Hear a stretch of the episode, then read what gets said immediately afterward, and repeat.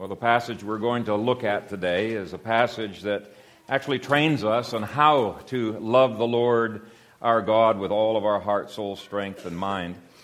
And uh, I would ask you to turn there with me, 1 Samuel chapter, I mean 2 Samuel chapter 9, and we'll read the whole chapter.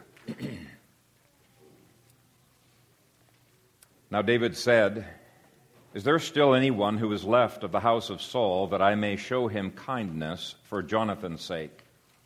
There was a servant of the house of Saul whose name was Ziba. So when they had called him to David, the king said to him, Are you Ziba? He said, At your service. Then the king said, Is there not still someone of the house of Saul to whom I may show the kindness of God? And Ziba said to the king, There is still a son of Jonathan who is lame in his feet.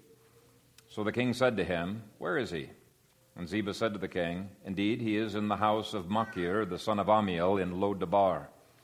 Then King David sent and brought him out of the house of Machir, the son of Ammiel, from Lo-debar.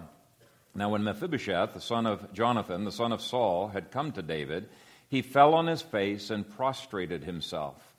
Then David said, Mephibosheth? And he answered, Here is your servant. So David said to him, Do not fear for I will surely show you kindness for Jonathan your father's sake, and will restore to you all the land of Saul your grandfather, and you shall eat bread at my table continually. Then he bowed himself and said, What is your servant that you should look upon such a dead dog as I? And the king called to Ziba, Saul's servant, and said to him, I have given to your master's son all that belonged to Saul and to all his house. You therefore and your sons and your servants shall work the land for him, and you shall bring in the harvest, that your master's son may have food to eat. But Mephibosheth, your master's son, shall eat bread at my table always. Now Ziba had fifteen sons and twenty servants. Then Ziba said to the king, According to all that my lord the king has commanded his servant, so will your servant do. As for Mephibosheth, said the king, he shall eat at my table like one of the king's sons. Mephibosheth had a young son whose name was Micah, and all who dwelt in the house of Ziba were servants of Mephibosheth. So Mephibosheth dwelt in Jerusalem, for he ate continually at the king's table, and he was lame in both his feet. Father God, we thank you for this your word, and it is our glory to study it, to internalize it, and uh, to grow in our love, our worship, our adoration, our service to you. And we pray that by your Spirit you would quicken this word to our hearts, that it might not simply be uh, information uh, dumped into our heads, but Father, it would be transformational. Sanctify us by your truth. Your word is truth, and we love it. In Jesus' name, amen. Well, today we come to my second favorite passage in all of 1st and 2nd Samuel. My favorite one is David and Goliath. Uh, but this is a passage where I think David is at his most mature and I believe at his uh, best. And, and, frankly, it's a passage that has frequently uh, moved me to tears uh, for a number of different reasons. But here was a man who had so internalized God's grace that he has become an illustration of God's grace for commentaries for hundreds of years. I mean, just think about that. That's a remarkable thing. Uh, for somebody to say, You want to see what God's grace looks like? Look at that man. He is an illustration of God's grace. And uh, so uh, I don't think technically this is a type or a parable. But David exemplifies the promise of Jesus that if we drink of him, out of our innermost being will flow rivers of living waters. In other words, we cannot drink of Jesus without becoming channels of blessing in the lives of others. And the more deeply we drink of Jesus, the more we're going to become a picture of his salvation. And so I think it's in that sense that uh, this story is a picture of God's sovereign grace. It's not a parable where we can glory in what God's done for us and ignore the, the mandate that we do as David did. It's not a type of our salvation, although people disagree with me on that, uh, and I may be wrong, but I don't see anywhere in the scripture where it's called a, a type. Uh, I think it's stronger than a type David exemplifies God's salvation in his life so much that when we see his expression of heart, we see really the heart of God. And so, even though I'm going to be making applications from this as if it were a type, I don't want us to miss the, the lesson that this is a real historical man that we can imitate who is a picture of God's grace and salvation because he has so internalized it, so tasted of it.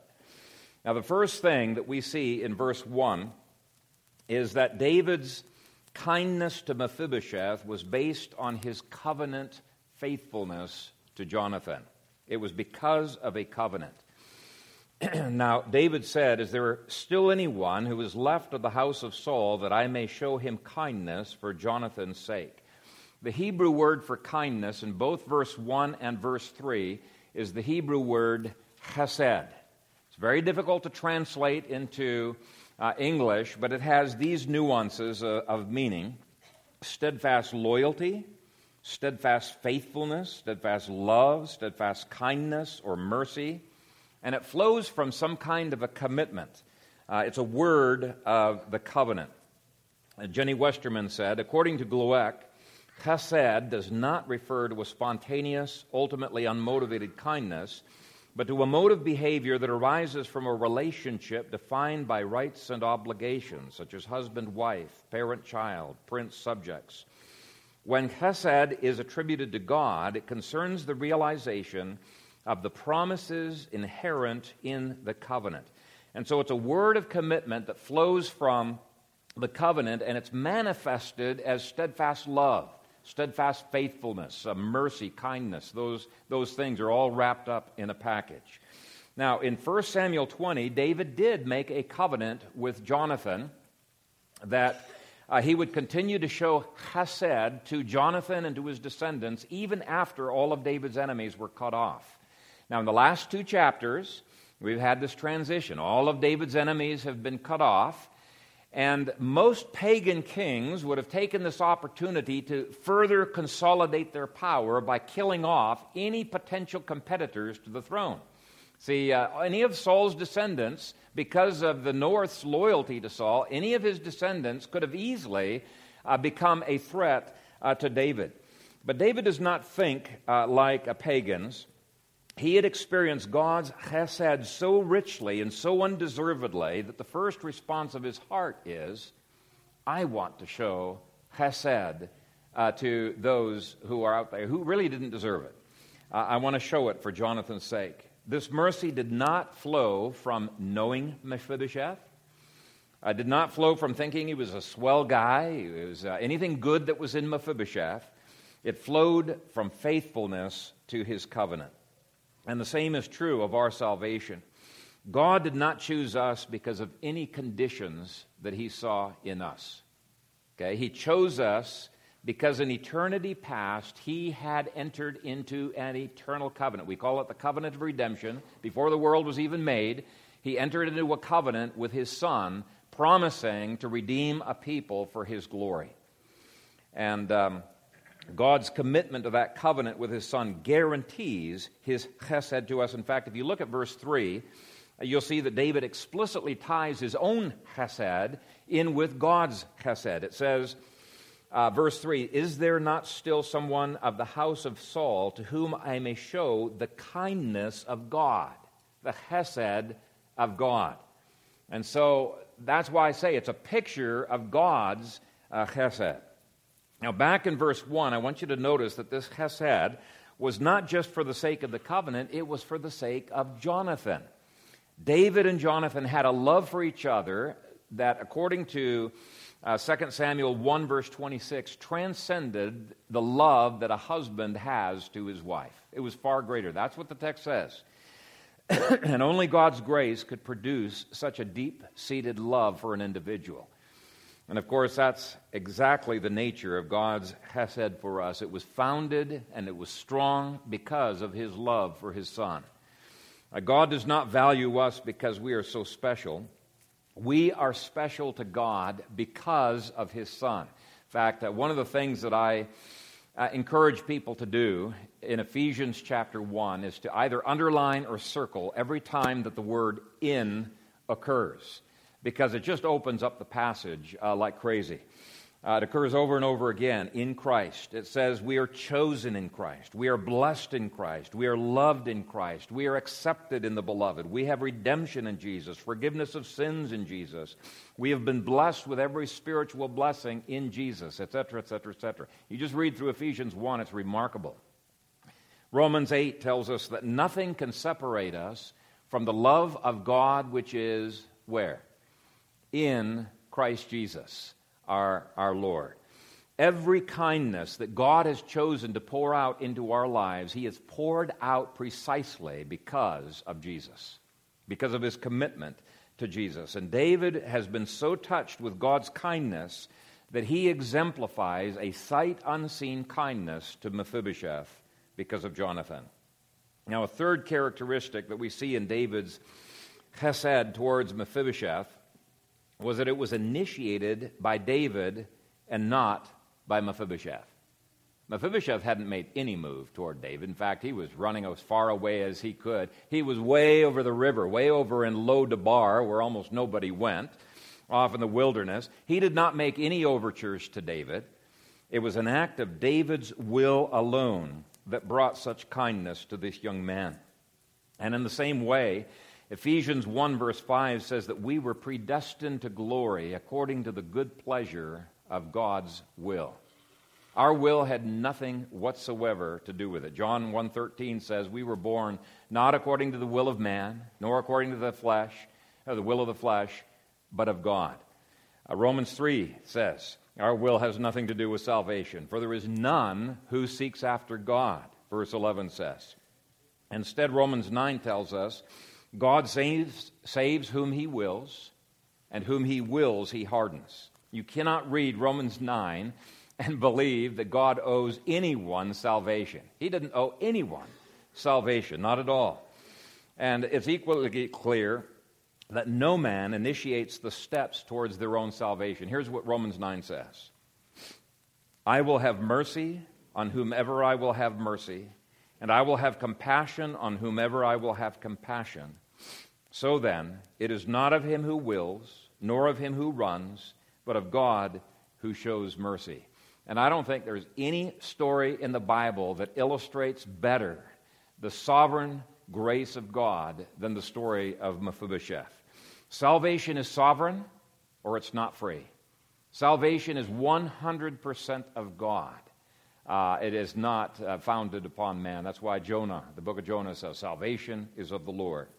Now, the fourth feature of David's kindness uh, to Mephibosheth is that it was gracious.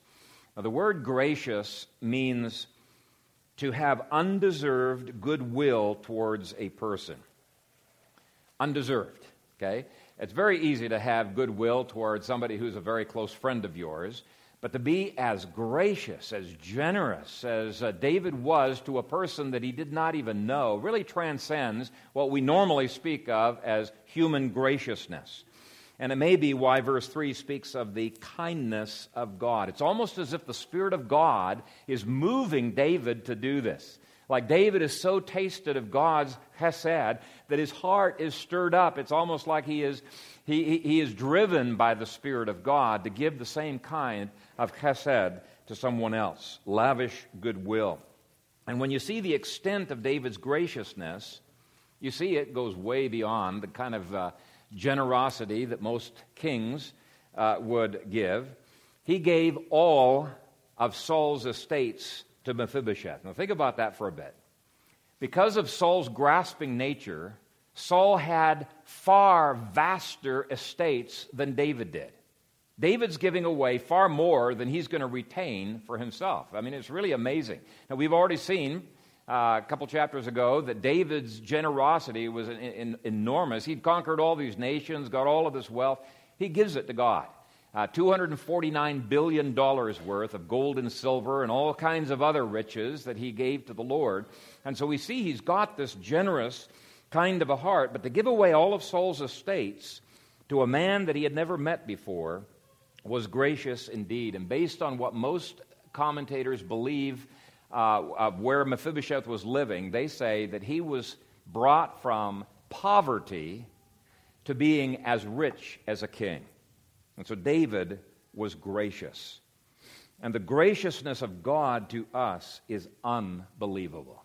Unbelievable. I love the way that John 14 words it. In my Father's house are many mansions. And I love that word mansions because it you know, speaks of the richness of God's grace to us.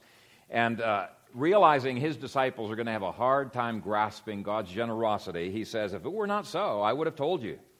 I go to prepare a place for you. And if I go and prepare a place for you, I will come again and receive you to myself, that where I am, there you may be also. Ephesians 1 uh, 18 speaks of the riches of the glory of his inheritance in the saints. Ephesians 3 8 speaks of the unsearchable riches of God. now, that word unsearchable in the Greek literally means you can't calculate it. You can't mark it out because there's so much riches, you, you, you can't count all of the riches that God has given to you. And the riches cover every aspect of life. God is, quote, rich in mercy, Ephesians 2 4, and speaks of the riches of his grace and his kindness, Ephesians 2 7. And he stored up for us riches of the glory of his inheritance, Ephesians 1:18. And even in this life he promises to provide for all of our needs according to his riches in glory. Uh, Philippians 4:19. He's given us so so much.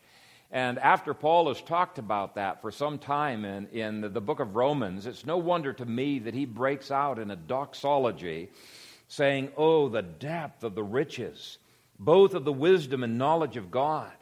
How unsearchable are his judgments and his ways past finding out. For who has known the mind of the Lord, or who has become his counselor, or who has first given to him, and it shall be repaid to him? For of him and through him and to him are all things, to whom be glory forever. Amen. Now, on the other hand, it ought to crush our hearts when Romans 2, verse 4 complains that we despise the riches of his goodness. We despise those riches when we do not respond as Mephibosheth did. We despise those riches if we think God owes us. We despise those riches when we grumble and complain. It would be sort of like Mephibosheth grumbling about burnt toast on Wednesday morning when he's for weeks had fabulous food, you know? Um, we despise those riches when we fail to be blown away as Mephibosheth was. But what makes this even more astonishing is that David was prepared to give all of this to an enemy. Now, he didn't even know if any of Jonathan's sons uh, are still alive. For the sake of Jonathan, he's willing to show Chesed to any survivor of Saul's house. Look at the way it's worded again in verse 1. Now, David said, Is there still anyone who is left of the house of Saul that I may show him kindness for Jonathan's sake? Who is he willing to show kindness to? It was to a member of Saul's household, the same Saul who had tried to hunt him to death the same Saul who had confiscated all of his estates, all of his family's estates, the same Saul who had done nothing but persecute him. And yet he repeats the same words in verse 3 to Ziba, the steward of, of, of uh, Saul's properties. Then king, the king said, Is there not still someone of the house of Saul to whom I may show the kindness of God? Uh, even though Mephibosheth is a son of, uh, of, uh, of, Jonathan, uh, David's dear friend, uh, he was carried away at the age of five, according to chapter 4, verse 4. And when you read it, they realized the nurse carried him away because she feared David. Why would she fear David? Because she assumes that David is going to kill off all of his competitors, just like Saul had been in the practice of killing off his competitors. So even though Mephibosheth ends up being the son of a friend, from a human perspective, he was an enemy. He was a threat uh, to David's kingdom. But I think the point is especially sharp when you realize David made this offer before he knew there were any descendants of Jonathan. He was willing to show Chesed to a member of the household of Saul. And so to me, it's no wonder it's called the Chesed of God in verse 3. What does Scripture say we deserved before God brought us into the covenant? Ephesians 2 3 says, We were by nature children of wrath, just as the others. God did not choose us because we had a different nature than the children of wrath. He says, No, you were children of wrath by nature, just like the others. Uh, Paul says that Christ died for us while we were still enemies. And the more you meditate upon that fact, the more astonishing your salvation will appear in your mind, and the more you're going to be just like Mephibosheth. And you're going to be able to identify when he says, What is your servant that you would look upon such a dead dog as I? I mean, that's going to be the response of your heart. And that's what cons- constantly gets me about that story. Uh, I'm glad to even be a servant of God, and yet I realize spiritually I'm worse than a dead dog. I was an enemy of God, and yet He elevated me to be a son. He has seated me with Christ in the heavenlies. That is what our salvation is all about. We deserve to be treated like all the other vessels of wrath fitted for destruction.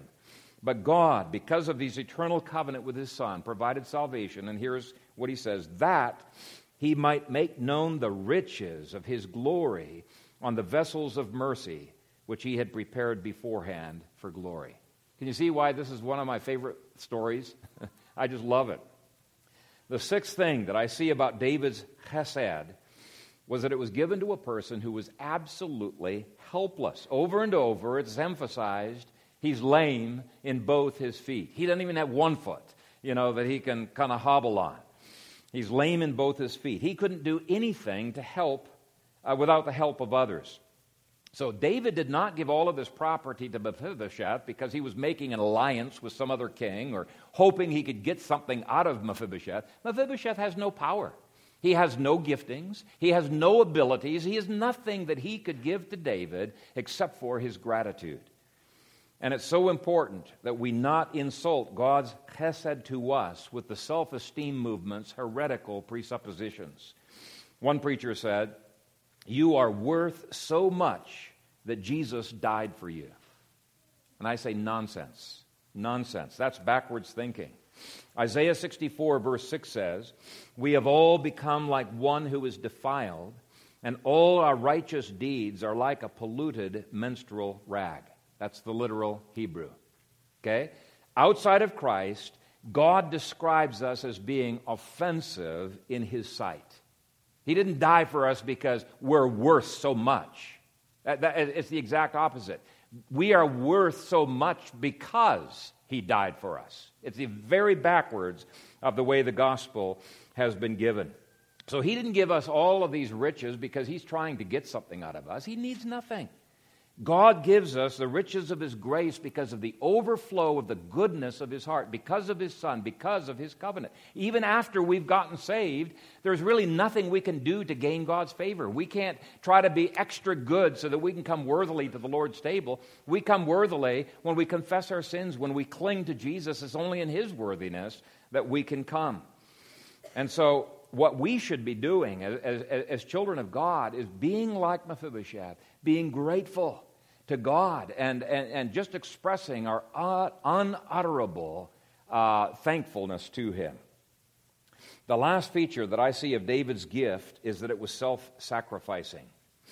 David had to sacrifice any thought of revenge to be willing to give chesed to anyone from the house of Saul.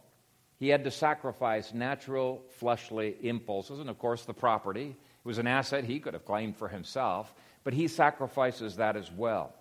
And it did cost God to give his chesed to us. It cost God the Father the giving up of his Son.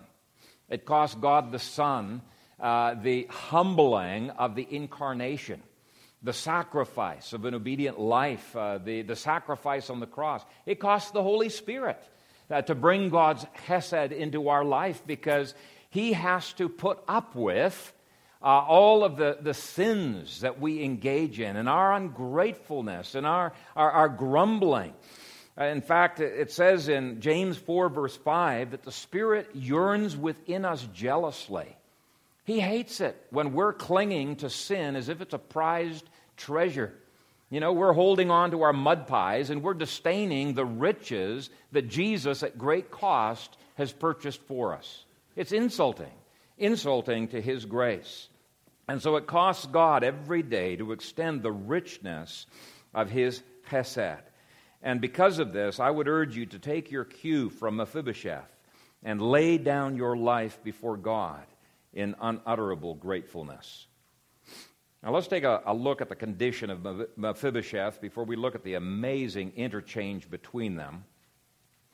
If God's justice had been meted out way back in 1 Samuel chapter 13, Saul at that point would have been removed from the throne, and none of his family would have received any of this inheritance. Actually, they didn't have most of this stuff. This was something that Saul had grasped over time.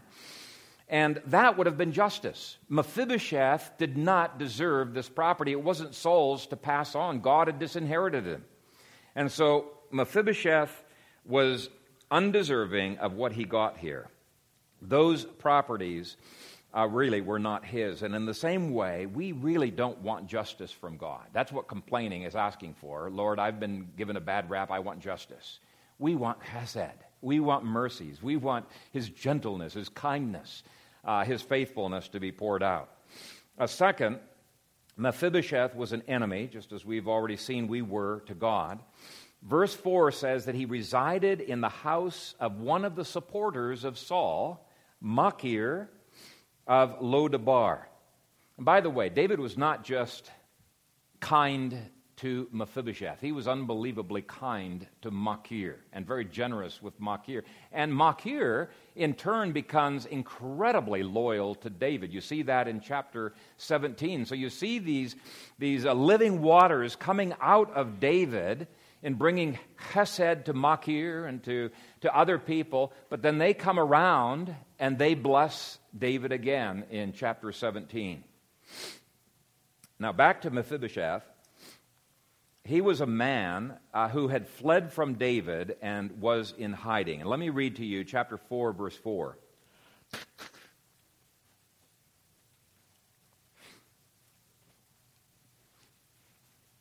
Jonathan, Saul's son, had a son who was lame in his feet. He was five years old when the news about Saul and Jonathan came from Jezreel, and his nurse took him up and fled. And it happened, as she made haste to flee, that he fell and became lame. His name was Mephibosheth. So he fled from David. He was in hiding. He was not residing on his grandfather's land, and he probably did not consider it safe to do so. It took a person who knew him personally to ferret him out. Uh, now, back in our, our chapter here, verse 4 says So the king said to him, Where is he? And Ziba said to the king, Indeed, he is in the house of Machir, the son of Ammiel, in Lo-debar. Lo-debar means literally the place of no bread.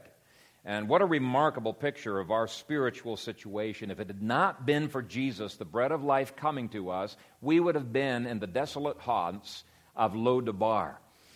But um, he comes from a place of no bread to a table overflowing with good food. And of course, we've already read that uh, Mephibosheth was lame from a fall. Now, it seems hardly possible all these things could be in the text by accident. That's why some people say this has got to be a type, you know, because there's so many details that seem to, uh, to fall to, to, together. But either way, God providentially fills out the picture of our sad estate. Lame unable to walk to God because of our fall in Adam. Adam was the king. We are princes, the sons of that king. And because of our fall in Adam, uh, we are spiritually uh, unable to come. And again, I don't know how far to push the text on some of these details, but at least you can see it as a remarkable illustration. It doesn't have to be a type to be an illustration. And then finally, Mephibosheth was a man who was unaware of David's covenant love to him, totally unaware of it. He had to be told about it. Some of you have had the privilege of growing up in a covenant home. You've never known a time when you didn't love God and God didn't love you, and, and you've been told about God's chesed, faithfulness to you. But you know, there are millions of people out there who have never heard the gospel story, and we are ungrateful wretches if we do not share with fellow beggars the wonderful offer of salvation that God has given. Just like Ziba. Uh, I, I, we're like the lepers in 2 Samuel 7. You know, they, they uh, finally, in desperation, went out to the tents of the enemy, thinking, well, if they kill us, they kill us, but we're going to die of starvation anyway. And they find all of these tents deserted, and so they're gorging themselves with the food, and they're plundering and hiding all of the loot. And all of a sudden, it dawns on them there's a city of people starving who don't know the incredible riches that they could have. And so they went and they told them, and we need to evangelize. We've got to tell the story uh, of the good news uh, to others, or we're not really tasting of God's chesed the way God wants us to taste. He wants us to drink so deeply that out of our innermost being flow rivers of living water. It means we're bringing healing to others. Now let's read through verses 5 to the end of the chapter to get a feel for this incredible interchange that happens as they meet face to face. Verse 5 Then King David sent and brought him out of the house of Machir, the son of Ammiel, from Lo Debar. This was a summons. Okay? He didn't have the option of saying, eh, thanks, but no thanks. I don't think I'm going to go meet with David. No, you have no choice but to come when the king summons. It was an irresistible call and it was a summons to one alone. In chapter 21, we find out that there are actually other sons, other descendants of uh, Saul who have survived, but this offer was not made to one of them. It was only made to Mephibosheth. And so, just like God's Chesed is sovereign, it is distinguishing, it is only given to the elect, this Chesed of David was only given to Mephibosheth, and he felt no compulsion whatsoever to give it to any of the other sons of Saul. In fact, they end up being killed later. Verse 6 Now, when Mephibosheth, the son of Jonathan, the son of Saul, had come to David, he fell on his face and prostrated himself. Now, too many times we are arrogant and impudent in our approach to the sovereign king of the universe, and I think we need to take some cues from Mephibosheth in our protocol. Approach God as a servant and let God lift up your head. Isn't that exactly what Jesus said? He said, Sit at the lowest place on the table and let the head of the table, if he so chooses, lift up your head and bring you to the front. And this is the consistent approach of the apostles they always call themselves the bond slaves of the Lord Jesus Christ. Now, did they realize that they were sons of God? Absolutely. Yes, they did. They, they, they knew that. But um, they still approached God as slaves, and it shows a recognition that we are nothing in themselves, and God can lift us up and give us more. And that's exactly what David does in verse 6. Then David said, Mephibosheth? And he answered, here is your servant. Now, servants were not ordinarily addressed, and actually the literal word is slave. They were not ordinarily addressed in this uh, kind of a personal way. Mephibosheth, he calls him by name, and Mephibosheth approaches David and says, Look, I'm willing to be your slave, uh, your bond slave. And I think this is a wonderful approach to God to glory in the fact that we are children, but to never lose sight of the fact that we are God's bond slaves who are, we owe him uh, our obedience. We, we have been created, uh, designed to do his bidding. And yes, we have the intimacy of children, but we should always know our place before the King of the universe. And yes, He sends His Holy Spirit into our hearts to give us the courage to cry out, Abba, Father. And what a wonderful heart's cry uh, that is. But it is always consistent with the attitude of a servant. Now, if you lived back in those days, you'd realize there's really not a contradiction whatsoever here because children addressed their parents with the same respect that a slave would. Galatians 4 speaks about that. There's really no difference uh, between uh, the two, the same kind of respect. And I want to read you from Malachi 1, verse 6, that ties together. As I read this, I want you to notice we're called sons, we're called servants. There's no contradiction, and both owe their honor to God. It's indicating we should never get too chummy with God. Here's Malachi 1 6. A son honors his father, and a servant his master. If then I am the father, where is my honor?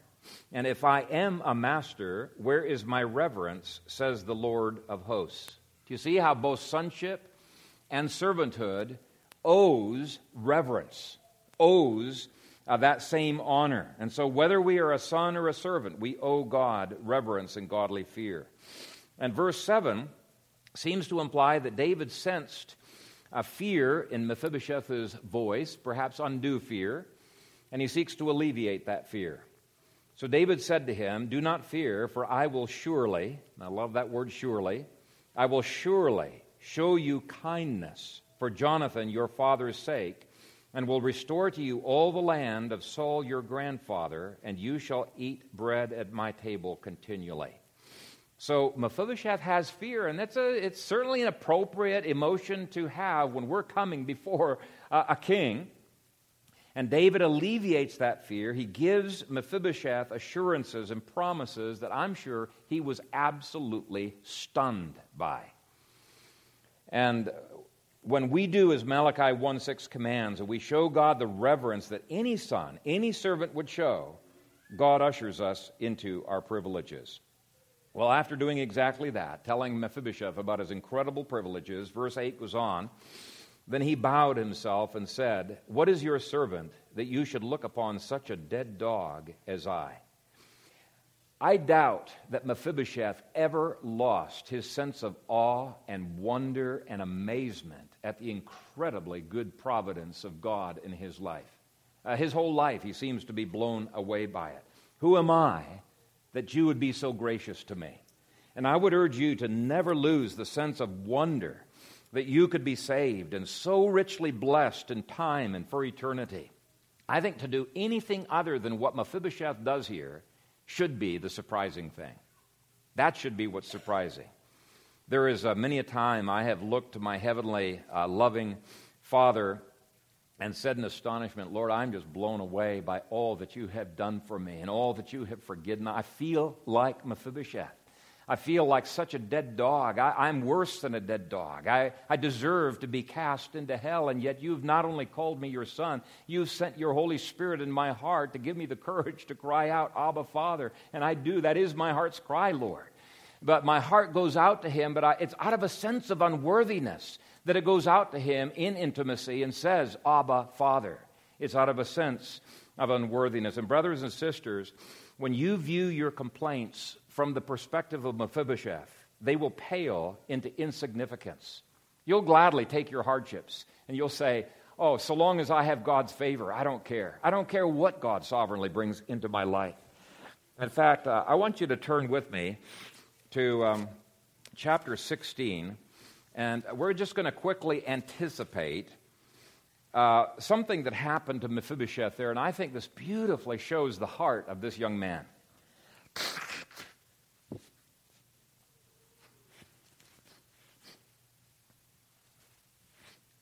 Okay. 2 Samuel 16, beginning at uh, verse 1. When David was a little past the top of the mountain, and by the way, he's fleeing from Absalom, he's lost everything, looks like he's lost his kingdom.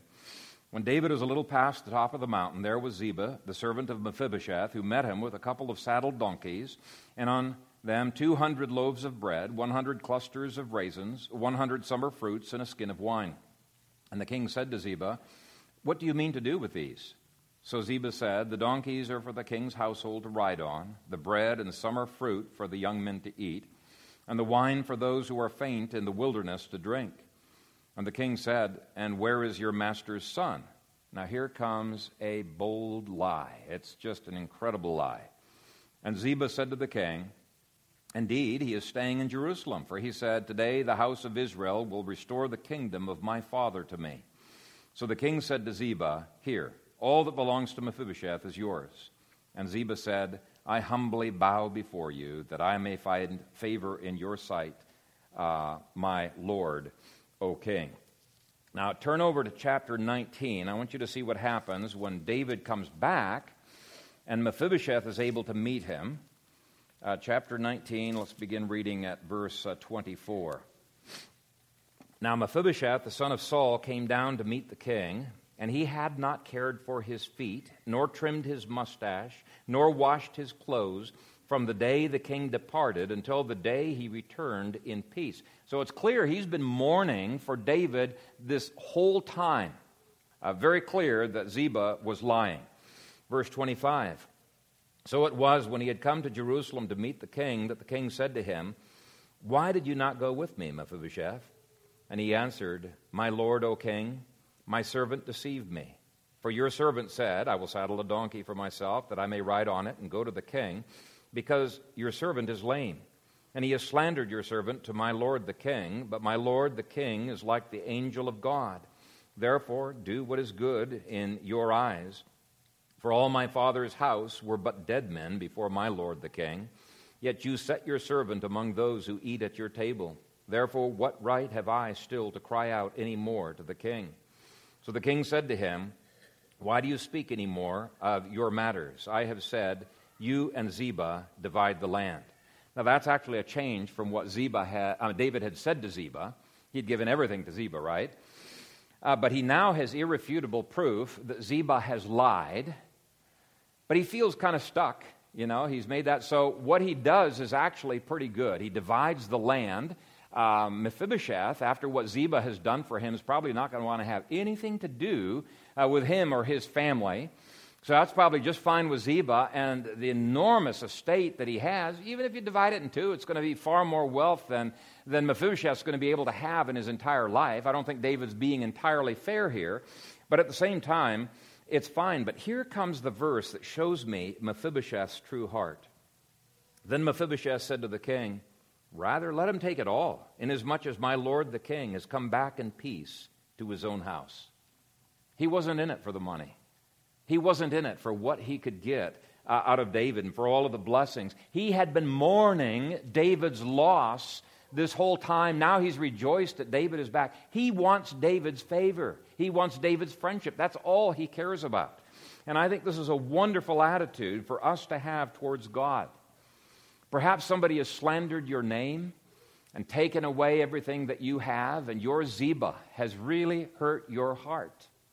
Uh, perhaps um, your pride has been hurt uh, or in some other way you've got this pet peeve that you're nursing, just throw it away and say to the Lord, Lord, if you want that Ziba to take everything, he's welcome to it. I am just so glad that I have you. I am so glad that I am your son or your daughter and that I have your favor. Please help me to value you more than the gifts that you have given to me. I think if that's our heart, uh, it's going to bless. It's going to bless uh, the Lord. And so, no matter what the Zibas of this world might do to you, they can't take God away, they can't take heaven away, and you still have far more than you deserve. So long as you've got God's favor, say, Praise the Lord. Now, back to chapter 9. Let me read verses um, 9 through 11, then comment on the rest of this interchange. Actually, let me read all the way through verse 13. And the king said to Ziba, Saul's servant,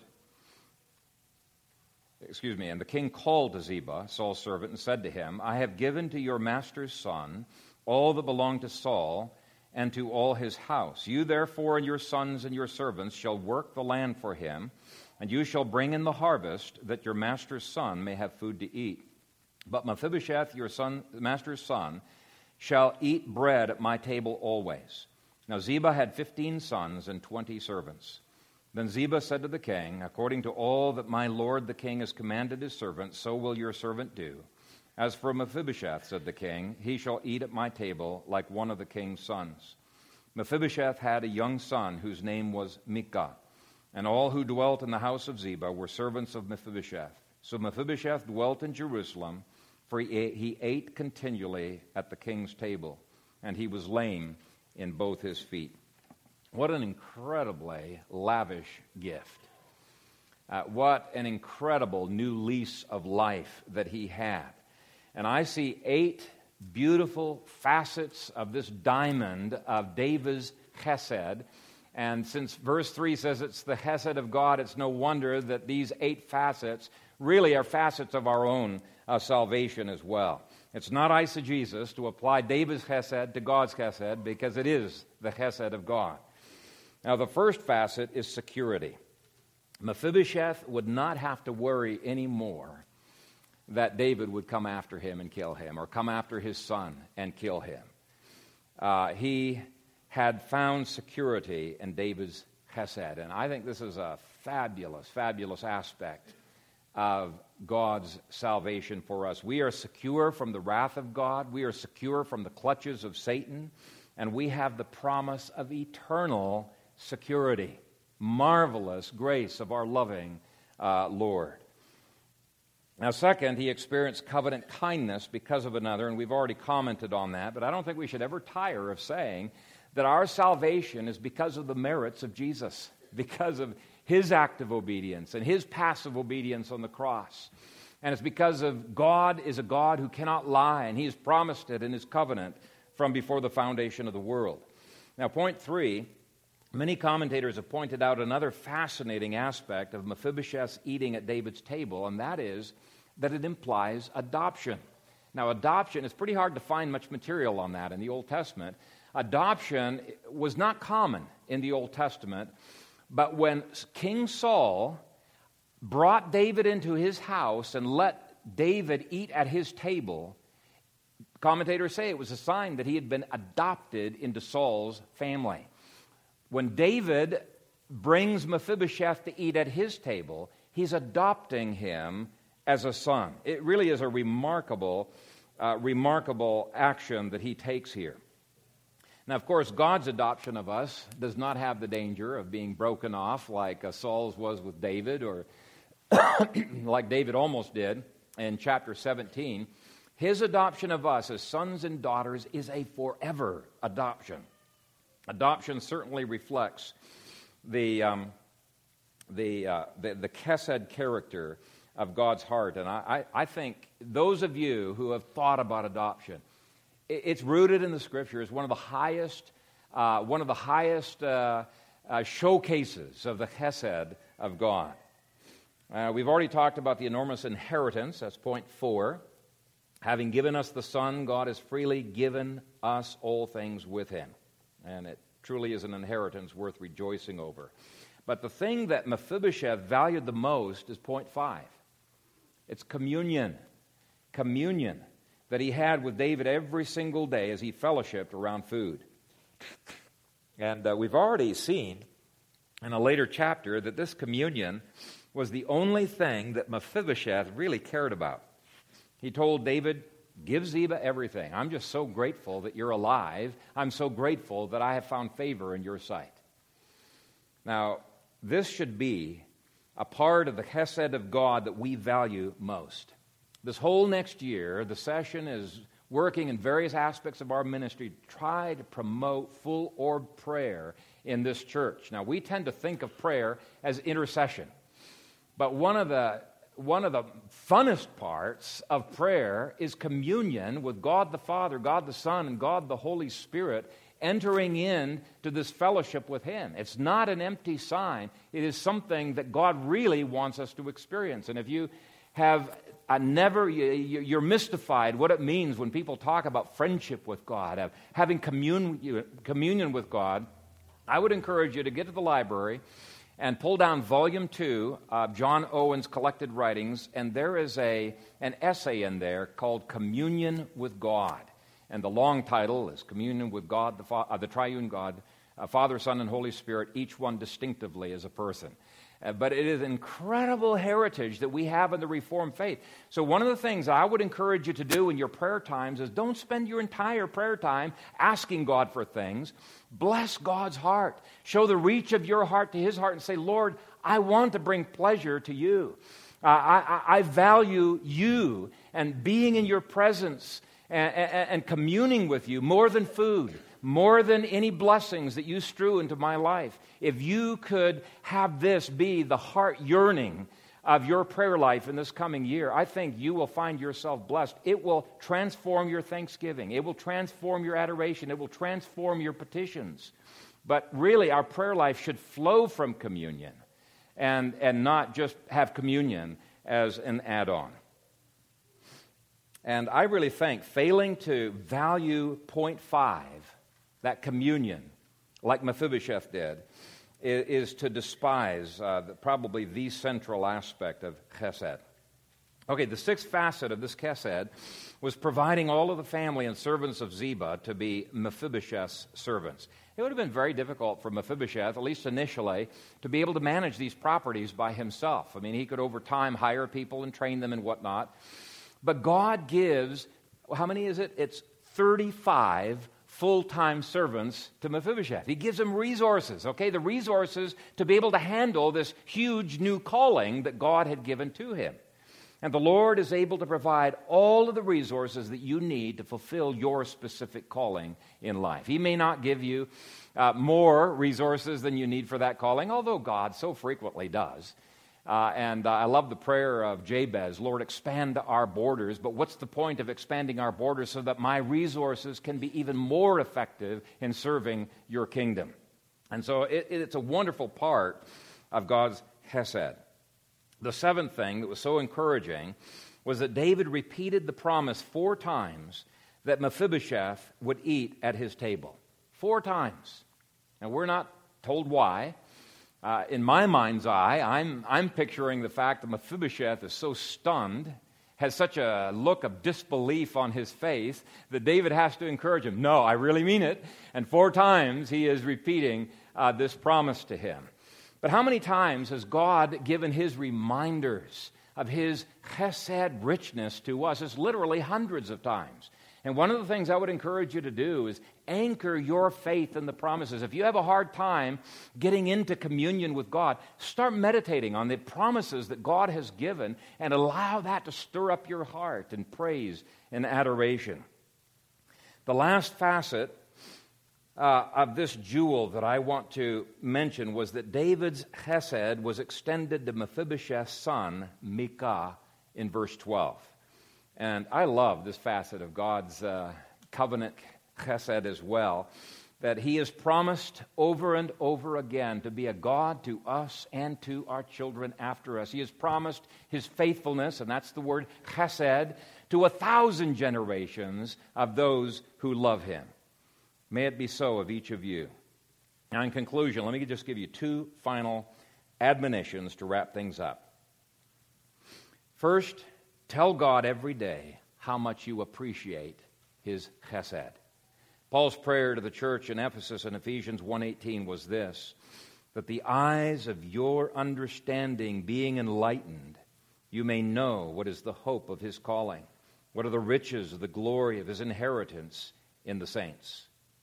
Why did he have to pray that this church would have the eyes of their understanding open so that they would know the riches that God has stored for them? It's because our natural predisposition is to be forgetful, to be ungrateful, to be grumbling, to be blind to God's chesed. And so he prays this prayer uh, so that they will not be forgetful. And if there's one thing you take away from this sermon, is that I would encourage you to ask God every day, Lord, never let me lose the sense of wonder and awe at my salvation. Every day, make me to be like Mephibosheth, standing in awe of what you have done.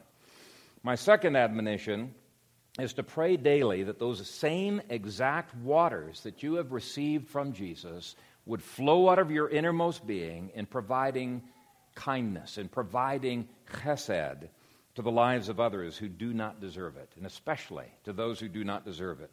To the degree that you do this, you're going to become just as much a picture of salvation as Mephibosheth was. May it be so, Lord Jesus. Amen. Father God, we thank you for this wonderful, wonderful picture uh, that you have given of your salvation. And Father, we glory in you. Uh, we stand in awe that you would have taken us worse than dead dogs and elevated us into the status of sons and daughters and blessed us with every spiritual blessing in the heavenly places in Christ Jesus. You have been so generous to us. Forgive us for those times where we have acted as if you owe us. Forgive us for those times where we have had hearts that are dull and, and, and slow to praise. Father, give us worshiping hearts uh, give us hearts that just love to come on the Sabbath day to lift up your name. And to be lost in wonder at all that you have done for us and wanting in return to make our lives a service of gratitude. And we are grateful to you, Father, Son, and Holy Spirit for all that you do. Blessed be your name forever and ever. We pray these things in Jesus' name. Amen.